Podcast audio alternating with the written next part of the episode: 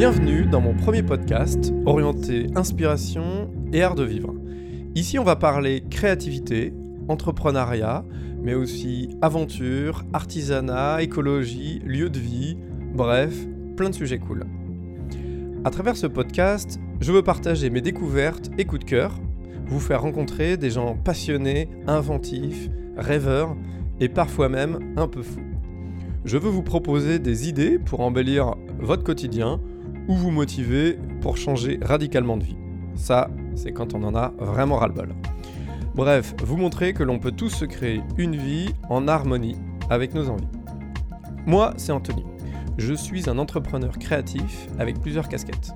Graphiste, directeur artistique, mais aussi créateur de jeux, de documentaires sonores. Bref, je suis un créatif compulsif. Pour ce premier épisode, on va parler de créativité avec Caroline. Bon, je sais, ça fait beaucoup de mots créativité. Euh, Caroline est coach et accompagne des cadres, dirigeants et indépendants dans leurs activités. On s'est rencontrés chez elle dans un joli appartement parisien. Malgré quelques bugs sonores, je suis ravi de vous proposer cette interview. Allez, c'est parti. Bonne écoute. Je suis euh, avec Caroline qui est à mes côtés. Tu es coach et tu accompagnes euh, des dirigeants, des, cadres, des managers et aussi des indépendants. Mhm. Et euh, bah, on s'est rencontrés euh, il y a quelques mois. Euh, je t'ai sollicité pour bah, justement m'accompagner dans mon activité de freelance. Comme bah, voilà, je bouillonne d'idées, de créativité et j'ai aussi mes blocages. Et du coup, tu m'as accompagné quelques temps. Et puis l'idée aujourd'hui, c'est de parler ensemble de créativité avec ton point de vue aussi de, de coach, d'accompagnant. donc voilà, tu veux peut-être un peu recentrer aussi toi ton activité, comment tu accompagnes les gens en rapport avec la créativité? Bah, écoute, déjà, euh, ravie d'être avec toi euh, aujourd'hui. Euh, donc, effectivement, je fais le choix il y a quelques années de changer de, métier et d'accompagner des cadres, des dirigeants, mais également toute une clientèle en privé sur l'atteinte de leur plein, leur plein potentiel, c'est-à-dire travailler sur les blocages, des systèmes de croyances, ce que j'appelle limitantes, qui, à un moment donné, deviennent des obstacles à une réalisation de soi. Ok, et alors donc du coup, euh, enfin on avait vu ensemble euh, le fait que de, voilà, dans la société, il y a différents profils de gens, c'est ce qui fait la richesse aussi. Et euh, voilà, il y a différents profils avec des gens qui ont plus ou moins de créativité, il y a aussi une, large partie de la population qui est créatif. Et du coup, je sais pas, toi, tu as peut-être un peu des chiffres là-dessus ou des proportions, et on va peut-être aussi comprendre les fonctionnements de, des uns et des autres dans leur vie de tous les jours, dans leur vie aussi professionnelle.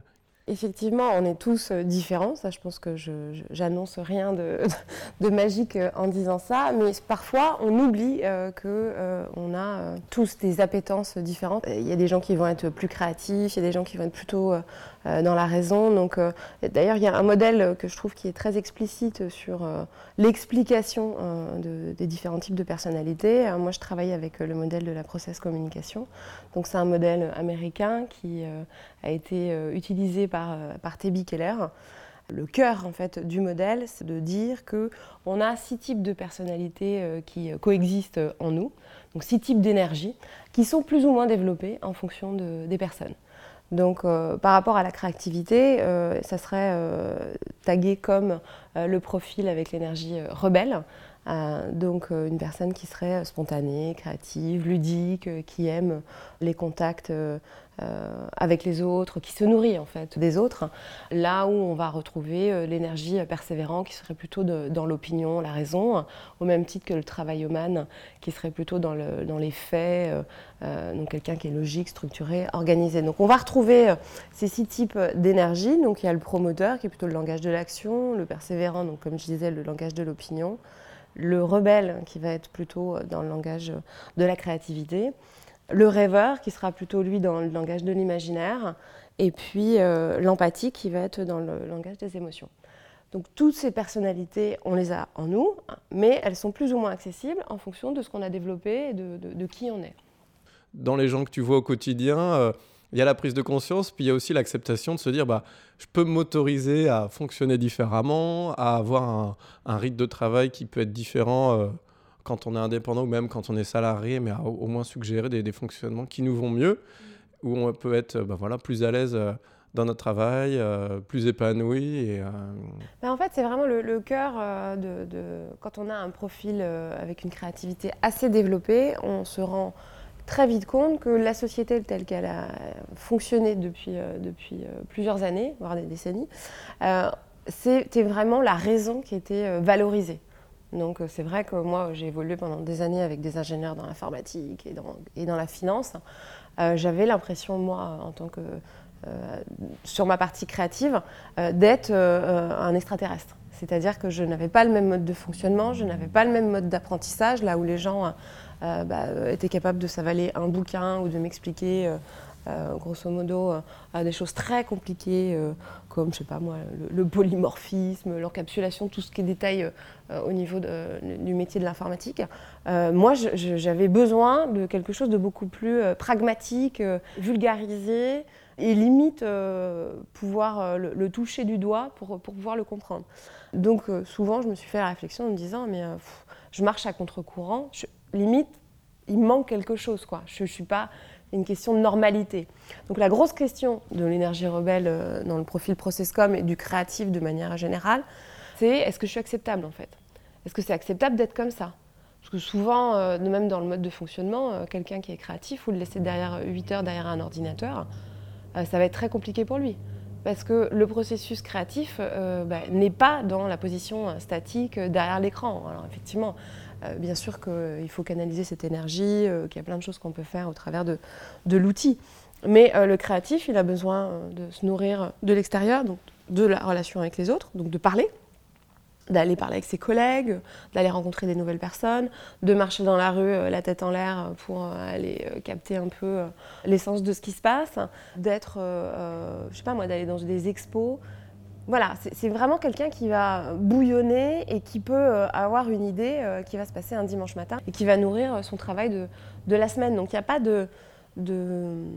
d'endroit privilégié pour le faire travailler. lui, il va se nourrir voilà, de choses très très variées, ce qui peut être très compliqué, hein, parce que ça je l'ai vu en fait en termes d'acceptabilité, euh, c'est-à-dire d'avoir des patrons qui me disent euh, il, n'en fout pas une rame quoi en fait. Il n'est pas en train d'avancer. Là je là je vois, là j'ai des gens qui sont là, euh, les métriques, ils ont fait tant d'appels, tant de trucs. lui je je sais pas comment le manager parce que justement bah voilà, euh, on a l'impression qu'il a, un peu un côté dans la lune, euh, il n'arrête pas d'aller parler à tout le monde, il va sur des... j'ai l'impression qu'il passe beaucoup de temps sur les réseaux sociaux. Enfin, on pourrait presque reprocher ça aux millénials euh, aujourd'hui, hein, qui développent peut-être plus de soft skills que ce que nous, on pouvait faire. Enfin, nous, j'entends moi la génération de avant les années 80, on avait, enfin, c'était beaucoup moins développé. Face à ça, les managers, du coup, tu leur proposes un peu des clés aussi de compréhension sur le fonctionnement de, bah, des gens, donc des profils différents, et puis proposer des choses à peut-être mettre en place au quotidien, et parce qu'aussi, il faut l'entendre au début de se dire voilà sur quel terrain jouer, etc. Mais déjà voilà, faut appréhender le sujet. Et puis peut-être après, tu leur suggères aussi des, des pistes, des choses à tester, voir euh, comment ça fonctionne, comment ça évolue. Oui, en fait, il y, a une double contrainte. C'est déjà que le créatif déjà sache pourquoi il fonctionne comme ça. C'est-à-dire qu'il s'accepte lui aussi, parce que ça peut, pas, ça peut être quelque chose qu'il a euh, euh, refoulé en fait depuis, le, depuis le départ, parce que c'était pas acceptable dans sa famille.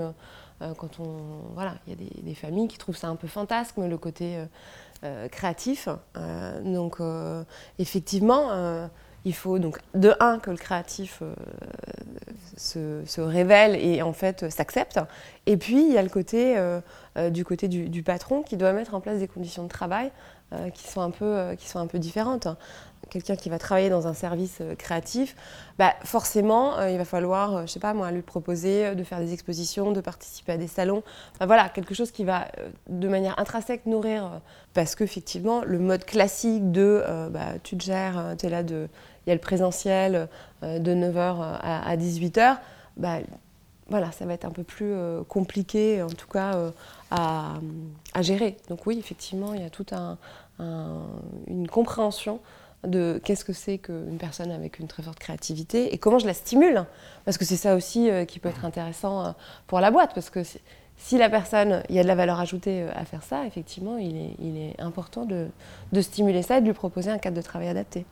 Parce que moi, je me souviens dans mes différentes entreprises, avant ou même dans mon activité en, en freelance, bah voilà, il y a des fois où en fait, on bouillonne un peu l'intérieur, on a envie de développer des choses, des projets, mais en fait, euh, bah, on n'a pas trop le temps, ou on nous donne pas le temps, ou on se donne pas le temps de le faire, ou l'opportunité de euh, tester des choses, ou des fois, voilà, on propose une idée, en fait, c'est jamais le moment, il n'y a jamais le temps, jamais les ressources qu'il faut. Et du coup, je pense qu'il faut aussi se laisser de l'espace un peu dans la, voilà, dans la semaine, quelques heures pour bah, créer du vide et puis euh, laisser place à euh, bah, des expériences, euh, des projets un peu de laboratoire ou d'expérience testés aussi. Et puis voilà, ça peut peut-être aussi lever des, des, freins, des frustrations et puis emmener vers d'autres choses. et puis in fine, d'être plus épanoui au quotidien ou plus soulagé, moins stressé, d'être dans une, une sorte de tension permanente de faut produire, produire, sans avoir de recul sur ce qu'on fait, comment on le fait, parce que des fois on peut faire la même chose mais d'une manière différente. Et voilà, par exemple, je sais pas, au lieu d'avoir une réunion classique euh, dans une salle de réunion avec euh, néon, moquette et bureau froid, avoir la même expérience, enfin avoir non, le même projet mais autour d'une expérience différente dans un lieu qui peut être chaleureux, un peu insolite, atypique, euh, sur un créneau de la journée qui peut être différent aussi. Et c'est vrai qu'il y a le côté, ouais, s'autoriser, le proposer aussi. C'est le fait de ne pas oser, de ne pas oser. Ça, c'est le, sujet euh, aussi, c'est euh, est-ce que on est toujours autour de l'acceptabilité parce que on, est toujours en train de se, passer au filtre de ce que les autres peuvent penser. Et euh, voilà, il y a des personnes qui arrivent très très bien à l'assumer. Je pense que c'est quelque chose qui est de plus en plus autorisé. Néanmoins, voilà, il y a toute une toute une partie de, de, la population euh, qui, sont, euh, voilà, qui, sont, qui sont nés dans une... On, est vraiment euh, aussi dans une, dans une acceptabilité de, de, de, qui on est. Je pense que... voilà, il, y a, il y a 40 ans, c'était pas du tout entendable. Voilà, c'était vraiment quelque chose... Fallait se conformer, on était dans un job, on restait... de nombreuses années, on, y faisait carrière toute sa vie.